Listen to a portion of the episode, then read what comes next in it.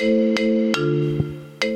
special education teacher, an administrator, and a lawyer walk into a bar. And our conversations can get pretty lively. And now you'll join us while we talk all about special education and the public school system. I'm Robin Fabiano, a special education teacher and a building based student services administrator. And I'm joined by Abby Hanscom, a district level student services administrator, and Angela Smagula, a founding partner at Kahn and Smagula, specializing in educational law. We've been working together across multiple districts since 2009 and have lots of opinions about special education. In this podcast, we hope to share information, lessons learned, interviews with VIPs, and bring some humor to an otherwise serious topic. But before we get started, three disclaimers. One, the views shared on this podcast are our own and don't represent the views of the district in which we work. Two, everyone might want Kahn and Smagula as their attorneys, but Angela is not giving legal advice during this podcast. Three, Although there are federal go- laws governing special education, we work in Massachusetts, a state that has extra protections, so some of which we speak about may not apply in your state. So let's get started. Hi, Angela. Hi, Abby. Hello. Hi, Robin. out Hi, there? Abby. Phew. I thought I thought I was going to be doing this by myself tonight. Nope. No such luck. Thank God. The listeners are probably like, please don't let her do it by herself.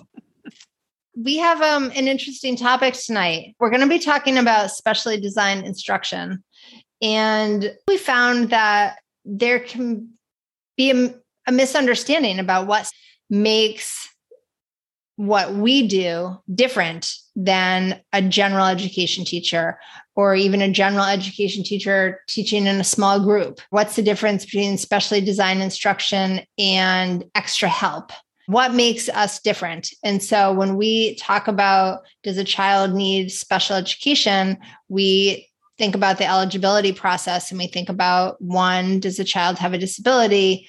Two, are they making effective progress? And if not, is that lack of progress tied to their disability? And then the last question on the eligibility flowchart is Does the child require specially designed instruction? And there's like crickets. The parents are like, What is that? So we're going to talk about what that is. Um, and Abby actually has just come back from a cool workshop supporting teachers. Um, in honing their special education skills. So I think you've got a lot to add to tonight's podcast. Well, thanks. And I have to say, I'm pretty inspired by the people I worked with because I think special ed teachers are drawn to our field in part because of their curiosity and interest in doing exactly this. And then they go to grad school and they get a license that allows them to do this.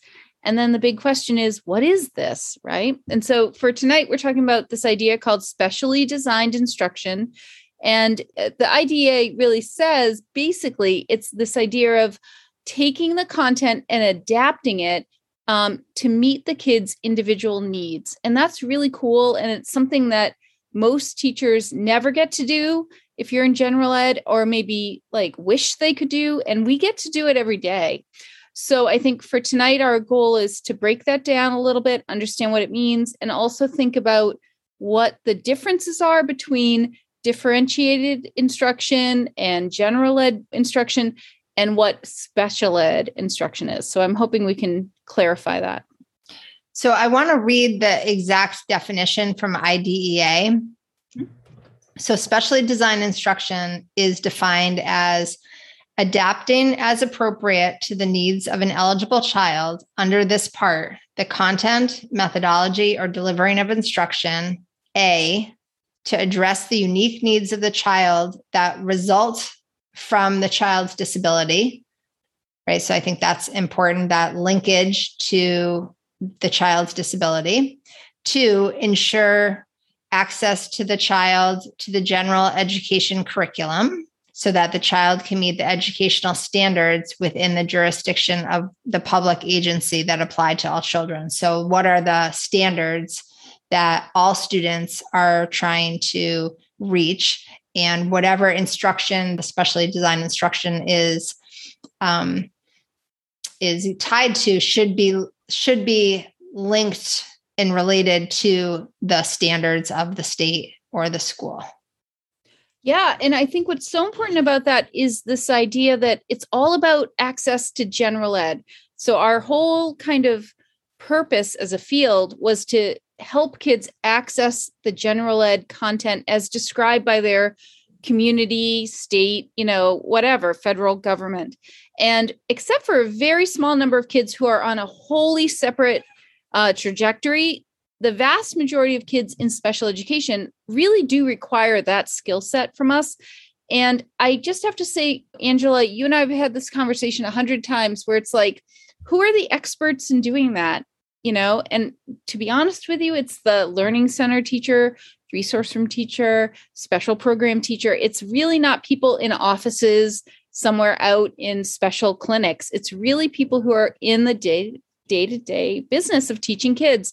And so that expertise and that linkage to general ed is is a hallmark of, of the definition of everything we do. And that's really powerful. And I think we found just from our times in um, public school settings and also observing in private school settings that the closer um, and the the more collaboration special education teachers have and access to general education teachers in curriculum, the more aligned the specially designed instruction ends up being and more aligned to state standards than in private sub-separate special education schools where maybe they don't have all of the modeling of the general education teachers and students. Yeah, it's interesting because something specific to special ed is this idea that you're supposed to explicitly map out the kids' curriculum uh, to close the gap between where they are and where their typically developing general ed peers are. And you can only do that really if you have access to typically developing general ed peers who are informed by general ed teachers. Now, I think there is always and will always be a very appropriate uh, you know ecosystem for for folks who teach very very substantially separate context for kids who need that. And i think that's very important and part of special ed forever. I think that for many kids however there's this weird subtle kind of lowering of expectations in general ed that kind of over time drift them away from the general ed standards. And that's really in less restrictive settings than what you know certainly kids with severe disabilities require right? So what we want to talk about tonight i think is what makes the important skills of a learning center teacher perhaps a resource room teacher people are certified in moderate special needs how does that work for them to kind of tie into the general ed curriculum and not have their students drift away over time away from the grade level standards? Um, and it seems to me the number one thing is this idea of explicit instruction that it's something that is um, purposefully planned and and performed to connect back to the general ed curriculum and not kind of be homework help. And that's maybe our first big idea we want to talk about tonight. Yeah the idea that the skill that is being taught is individualized to what the student needs and that really can only be done thoughtfully and purposefully in a small group setting. You can't individualize your instruction to a class of 25 students. Um, and so the, ex- the explicit instruction, the opportunity to really be um, able to observe whether or not the student has um, demonstrated their understanding of the skill so that assessment piece really um, can only be done in a small group setting. I'm curious too angela what you think because you must talk to teachers sometimes and they don't have confidence in their own expertise and knowledge as professionals. Like they have master's degrees and they're kind of clueless about the power of that. Yeah the grid speaks to that right? When it talks about who's delivering whatever the the service is in the C grid or the B grid, and we get caught up on who that person is and what the qualifications of that person is. But a, a hallmark of specially designed instruction is that it has to be delivered by a special educator. So inherently, that means that the the special educator is the expert doing what the prime move of the IEP is. It's it's interesting when you back into specially designed instruction as the last piece on the eligibility flowchart. I mean, I always talk about it as that's why someone needs an IEP as opposed to a 504 or nothing, right? And so then what is that? And then when you actually are breaking down the IEP, you have goals and objectives. And the goals and objectives are reflective of the specially designed instruction. But that gets forgotten. So if a student doesn't need specially designed instruction, you sit there spinning your wheels trying to figure out what goals and objectives are because it stems directly from whatever the individualized instruction is going to be to access the curriculum and make effective progress within usually the general ed setting. It's yeah. funny because I do think special ed got born out of this weird gap that there was general education and then there was nothing for people with significant disabilities, right? And so special ed got born and we were on the exterior of that. And it's taken like our whole careers, you guys, for the middle to fill in, right? For the kind of infrastructure of I don't even know what you would call it, tier two, right? Like literacy specialists, math specialists, other people to kind of come on board. And so nowadays, you don't qualify for special education if you don't need sustained, intensive intervention from someone with skills that are different than your classroom teacher. And I think that's important. And I, I'm not sure that's clear all the way around in the field because it's different state to state. Well, I think there are three ways of looking at specially designed instruction. So when I think about that flowchart and and getting to answer that question, and a parent says to me, "What is specially designed instruction?" I say, "Does the child need either one specialized content? Do they need to be taught something different um, than what everyone else is being taught? Two, do they need specialized methodology or instruction? Do they need to be taught in a different way? So maybe it's the same topic, but they need the instruction to be different. Or three, performance uh, criteria or assessment. Do they need to show or demonstrate their knowledge in a different way? Do we need to be assessing them in a specialized manner? And so students need to hit one of those buckets or all three of those buckets most of the time to qualify for special education. Um, and to me, when I'm thinking about in which areas does that child need the support in, um, and then kind of build it back from there. Yeah, and I want to give credit to General Ed. I think they've come a long way in terms of building out like district accommodation plans, building accommodation plans where people really have gone through a process as general ed instructors to say like what what supports do we offer all kids? And then you do hit a finite end there where it may not be possible to offer some supports to all kids. And I do think that's where you start to get into what is different about special ed. And the truth is, we are skilled in providing modifications to the, the state standards for content. And when you get into severe intensive certification, folks are making very tactical decisions about what the priorities are for each individual kid. And I think that's really cool and shouldn't be undervalued in our field. It's a very, very powerful thing that, that teachers are able to do when they have a special ed licensure. And I, I hope for our field that people feel more more confident and prouder about their ability to do that because it really is a big responsibility when you think about it. Um, and parents are putting a lot of trust in us to make those recommendations to them as part of the team process. I actually think that the students that have the most intensive disabilities need the most qualified instructors. They're doing the most um, individualized planning and instruction. And so they need someone who is very highly qualified, someone who can really be thoughtful and um, explicit around making those content choices. It's a lot of responsibility to make those decisions and then be able to um, deliver instruction and then also to assess whether or not their instruction is working. And for those really disabled students, that can be a hard thing to assess. And so you need very savvy, smart, thoughtful, um, really highly qualified teachers in those positions. Yeah, I agree. And I also wanted to say that it's uh, differentiated instruction is not specially designed instruction. That's that's different for the the reasons that you guys have both talked about and the three buckets that you talked about. And when you talk about families that make decisions rightly or wrongly to put their kid in a private school that may not necessarily be a, a special education school, but smaller and with more attention from teachers and with more help.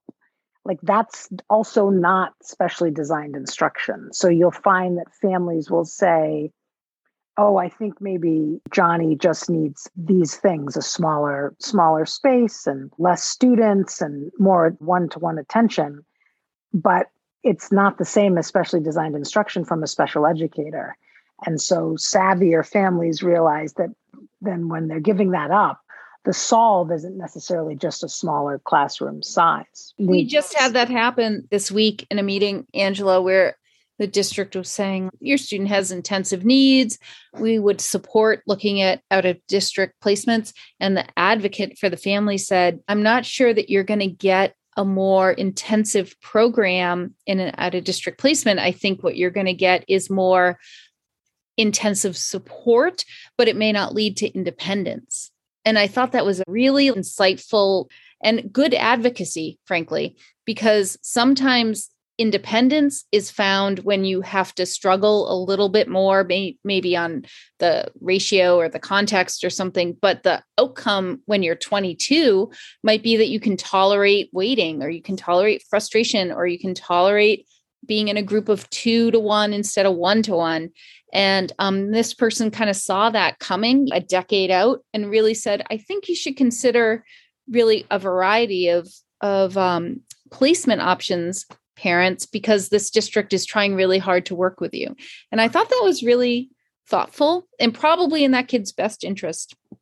Um, that sounds like a, that sounds like a unicorn to me, but I think that's a great story. It, and it really just happened and i got two phone calls afterwards being like this meeting was confusing. And I was like, no, it isn't. It's great. It was exactly what should have happened because it's true. And that person was really advocating for for that family and for that student. And I appreciated that a ton. Um, I think the other kind of interesting thing is that specially designed instruction is supposed to be predicated on this idea of moving you towards your personal growth um, which should be aligned with your curriculum frameworks and not moving you away from them. And there is a subtle thing about, I think, um, making a student feel comfortable and taking the pressure off and decreasing the anxiety that can sometimes lead to kids feeling like they aren't really progressing. And so there's a genuine reality to that. And you probably see it in high school, Robin, I'm thinking. Actually, I was going to say, I feel like I see that when um, the decision is made to use a replacement curriculum. Yep. And I get worried when teams make that determination. And I understand there are certain times where that needs to happen.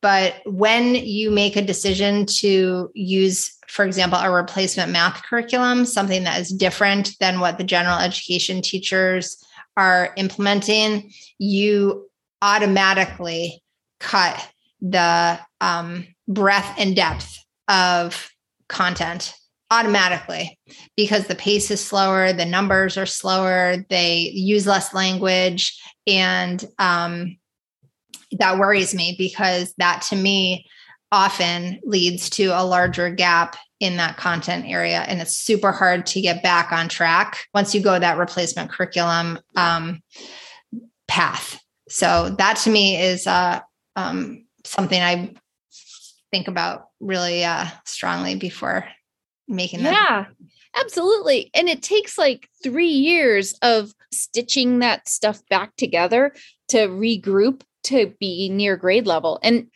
I think we know how to do that, and it's tremendously time consuming. So, I guess I would just say those decisions not only are serious and uh, profound in their outcome, but also aren't just like taken on by mere mortals. They're taken on by people who have thought about this, like special ed teachers with licenses who have really uh, contemplated the pros and cons of this. And that's why there's a team process. I think the other um, big idea, I guess, for tonight is just this thing that getting your master's degree in special ed is kind of cool. And it's a different degree than uh, getting a master's degree in English or math or science teaching. And it has these other kind of important considerations attached to it. And if nothing else, I hope we can help people feel good about those choices and feel like proud about those choices and understand that their opinions should be grounded in data and facts and not their feelings or opinions. Um, but that if they are, special ed administrators and attorneys in their district will probably like them and back them up when there's a question at hand. I'm assuming those are the kind of uh, witnesses you like to prep, Angela. That's accurate.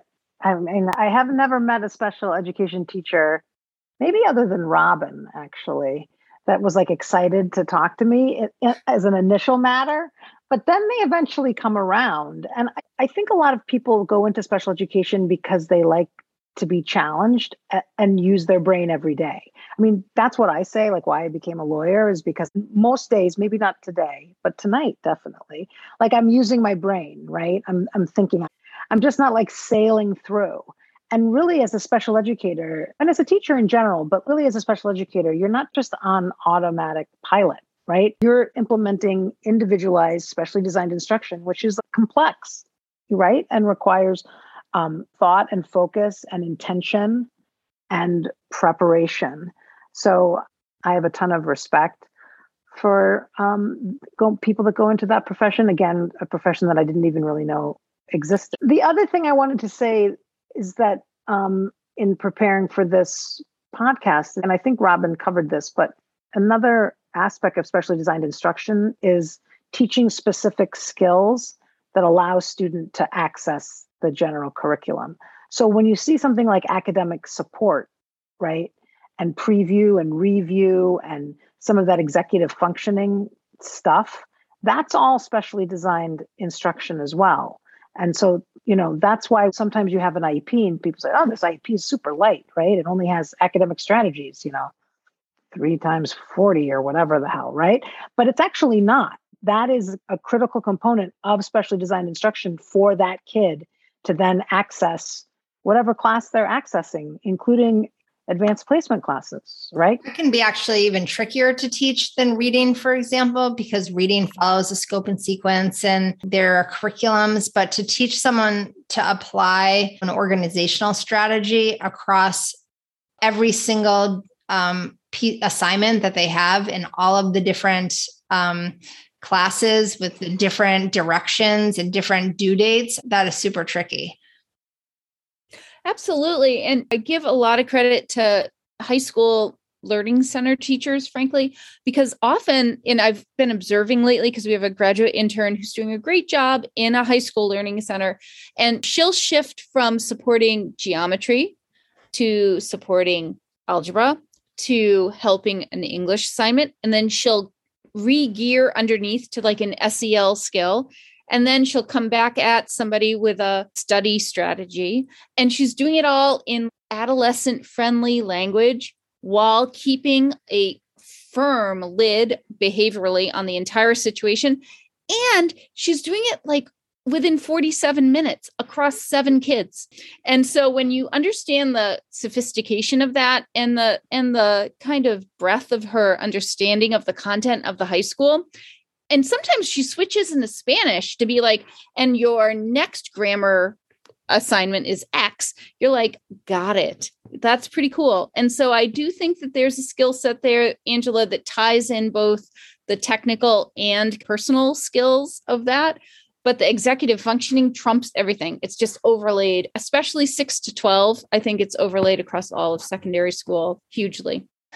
Abby, I think we should talk about how this connects to our topic from last week of uh, UDL, um, Universal Design for Learning, because when we spoke about it, um, we talked about how it can be used within the, the the classroom to differentiate instruction and meet a variety of learners. Like this is like the perfect approach if you have a diverse class.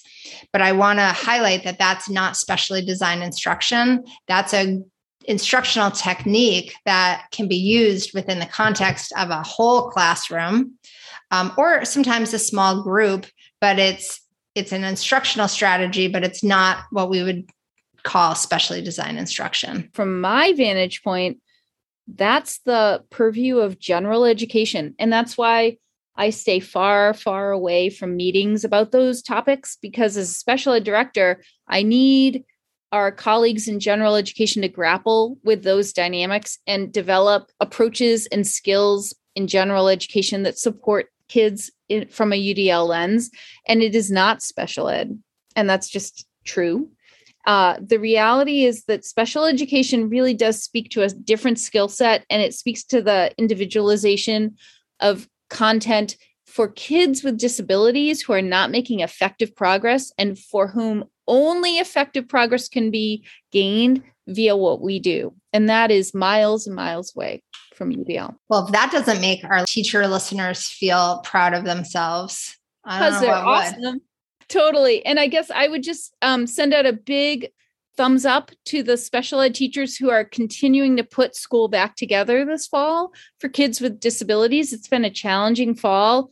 We've had a lot of variety of behavioral and academic demands. And the truth is, people are working really hard. And I think they're doing a great job. And we're going to get through this, but it's in part because of the skills of special ed teachers that we'll get there. Rock on, special ed teachers.